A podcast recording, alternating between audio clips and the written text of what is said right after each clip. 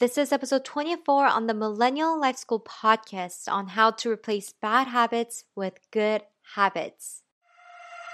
What's up, guys? Welcome to the Millennial Life School podcast, where it's all about inspiring and encouraging 20 to 30-something year olds as we figure life out together.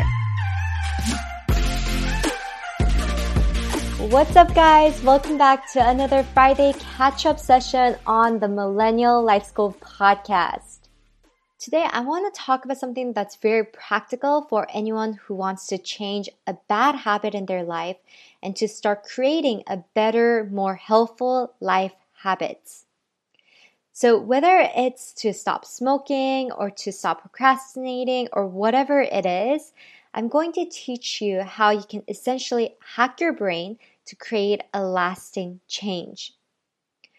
Oftentimes, when we think about changing something, we think about changing, but we find it really difficult to change and we start to revert back to our old habits. I think one common thing that I find with a lot of my clients is that, people really want to start waking up earlier and to be more productive, but they start to beat themselves down because they just feel really discouraged because they find waking up to be extremely difficult. Or for example, one of my clients, she wants to stop smoking, but obviously, smoking is also one of those habits that a lot of people find it really difficult to quit. But I feel like this episode will be something that will be really helpful for anyone so that you can start to understand how we can start to shift our habits and behaviors. Our behaviors are actually rooted in our nervous system in form of neural connections, or in other words, neuroassociations. So just thinking about changing is not going to be enough. You have to start really training your mind so that it can start to associate massive pain to the old habit you do not want, and to start associating massive pleasure to the new habit that you actually do want in your life. This is a technique taught by Tony Robbins in his book, Awaken the Giant Within. He talks about the science of neuroassociative conditioning, NAC, in chapter 6 of his book, which I'm going to be sharing with you guys on this episode. There are 6 steps to effectively change your behavior. Step number 1 is to decide what you really want and what's preventing you from actually having it now. So one thing that I find with some of the clients that I talk to is, when I hop on a call with them, they start to tell me all these things that they do not want in their life. They tell me, my job sucks. I'm so stressed out. I feel depressed. And my parents are so-and-so. My spouse is so-and-so, my friends are like this, and they start to focus on all the things that are negative and all the things that they do not want in your life.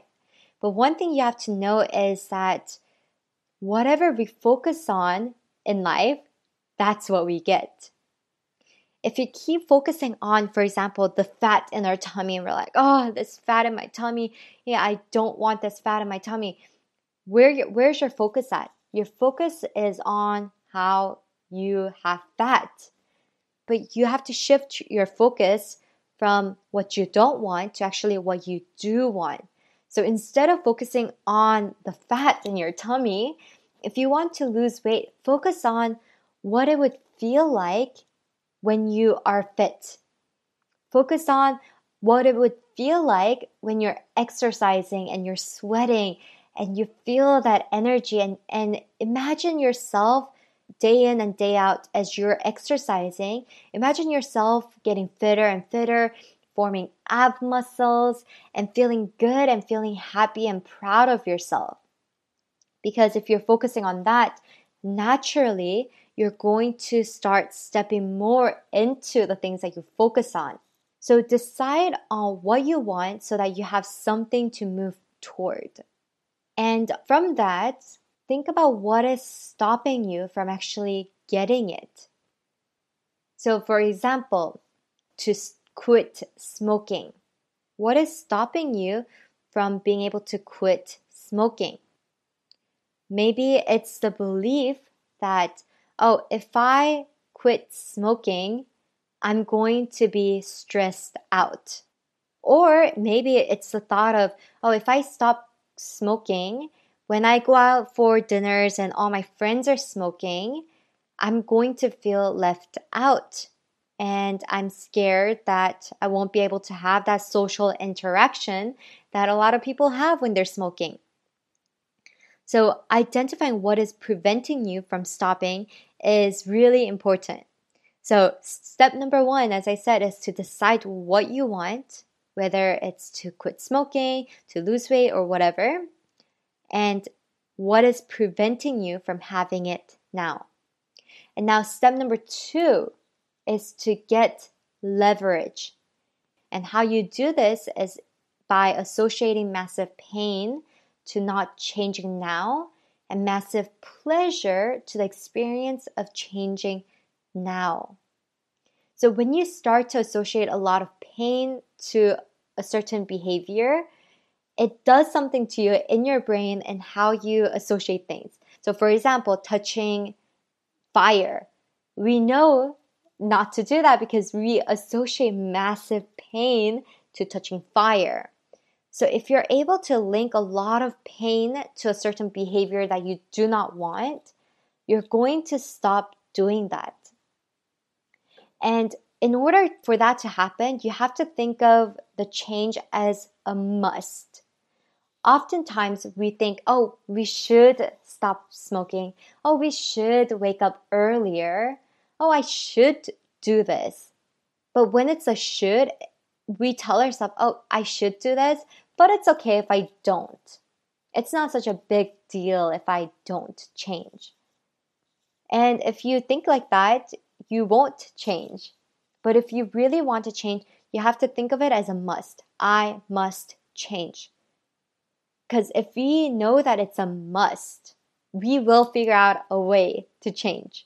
For example, let's say you're thinking to yourself, oh, like, it would be nice if I can run, go out for exercise, but I just cannot run.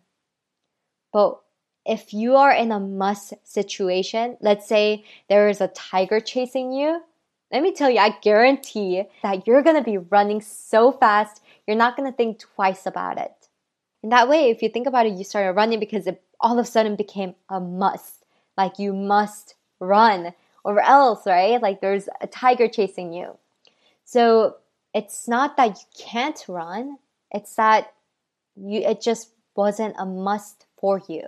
So if you really want to change, you have to reach that pain threshold where you know that you must change now.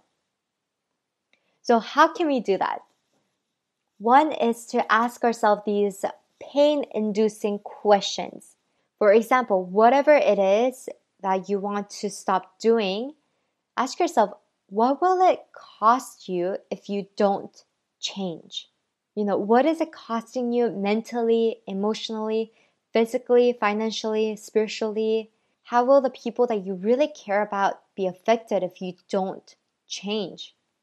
This is a quick exercise that I did with one of my clients who wants to stop smoking. So I asked her, if you continue on in this habit of smoking, what is it going to cost you 10 years from now? And she started to think, and she said, oh, if I don't stop smoking, I'll probably be looking older, you know, aging skin, yellow teeth, I might be diagnosed with cancer, all these different things. And for me, the reason why I don't smoke is because when I was young in elementary school, they would bring all these videos and photos of what smoking does to people and to their body. And they would show us a video of someone with a hole in their throat because they had to have surgery because of all the nicotine and all the negative things that smoking has done. So they had to have surgery. And this person could barely make sound. They had yellow teeth and they showed the photo of their lungs and it was just black. It was just so gross. And they would show the smoke going into their body and what it does to them and how it affects their brain. And I was just like, oh my gosh, like, why would anyone do this to themselves? You know? And so because I started to associate massive fear of becoming like that and also pain of just like, wow, I never want that for my life. I just don't want to look like that, and I don't want to feel like that, and I don't want to choose that life for myself. I immediately, like, I stay away from it, and I've never tried smoking. And so feeling that massive pain. And then from the pain is to start associating pleasure with changing. So ask yourself questions that would induce pleasure and changing. So for example, asking yourself things like, okay, if I do change, what would that make me feel like? How much would my life be happier if I start to change now? What kind of momentum would I create if I change this habit in my life starting now? So with the client that I was working with, the second question I asked her is about, okay, if you stop smoking today and you start to choose healthier habits, what would your life look like 10 years from now? As opposed to 10 years from now, oh, when you're smoking. And she started to imagine, wow, I would be so fit. I would feel confident. I would be healthy. I would be much more focused, and I would breathe better, and I would feel much more attractive. And so she is associating that pleasure with the thought of changing now. And step number 3 is to interrupt that limiting pattern. So do something that will interrupt that pattern that is triggering that bad habit. For example, going back to the example of smoking, the client said, oh, I feel like I want to smoke when I have a day and it's just really stressful. I go through the day and I worked a lot, and when I feel overwhelmed or stressed, I want to start smoking. So then when you start to feel overwhelmed or stressed, you have to interrupt the pattern with something that is totally out of the norm. So an example that Tony Robbins gives in his book on how you can interrupt that pattern is to, for example, when you feel like smoking, to just jump up, look at the sky, and yell in like the most idiotic tone, hallelujah, my feet don't stink. Like just totally random, but it just interrupts the pattern. And all of a sudden you're not thinking about smoking because you're like you did something that is totally out of the norm, and maybe there are people staring, and it just breaks that pattern, right? And the more and more you start to interrupt this pattern again and again, you're building a new neural pathway which will gradually weaken that bad habit.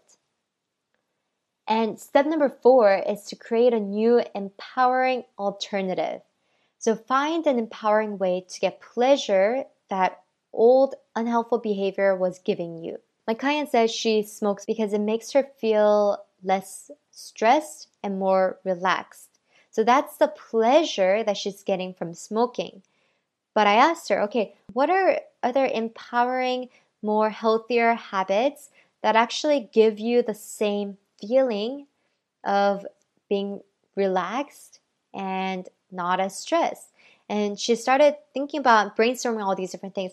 Well, actually, I find myself feeling happier and less stressed when, I exercise. Or, oh, when I listen to good music. Little things like that. So we have all these alternatives that is actually giving you the same pleasure as smoking, but in a different way. And step number 5 is to condition this new pattern until it is consistent.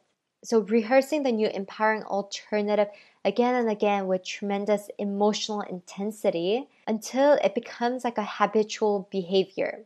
So keep imagining that next time you're out with your friends and you feel like you want to smoke, Imagine yourself gaining control over your action and instead of smoking, choosing to do that the healthier alternative that you chose. And final step is to test it and to see if it actually works. Think about, okay, is this actually working? Let's say you always smoke after a long, stressful day. Imagine having a long, stressful day, and at the end of that day, see if you still want to smoke or if you have conditioned yourself enough to choose a better habit. So those are the 6 steps of neuroassociative conditioning as laid out by Tony Robbins in his book, Awaken the Giant Within. And this is something that I use with my clients who want to form healthier habits. And it is really helpful in getting you to change anything you want in your life. Obviously, this takes work. It's a mind workout. You know, you are exercising your mind to associate massive pain to the unhelpful pattern or behavior and associating massive pleasure to the idea of you changing. If you really want to change something in your life, I really want to encourage you to take this time, to take this seriously, and to just walk yourself through these 6 steps. Because these 6 steps are how you can hack your brain so that your brain can work for you and not against you. So I hope this was helpful. I wanted to do this episode about this because I feel like this is something that a lot of you would find useful in getting one step closer to the person that you want to be. So I hope you guys have a wonderful weekend, and thank you so much for joining me on another episode. If you found this helpful, be sure to share with a friend, share it on social media, and tag me as Sharon Killonhan. And if you want to actually work with me one-on-one and be my client, you can go to SharonKillonhan.com, sign up for a free consultation call where you can tell me exactly what you want to achieve and see if it makes sense for us to work together. So hope you guys have a wonderful day and see you guys in the next episode.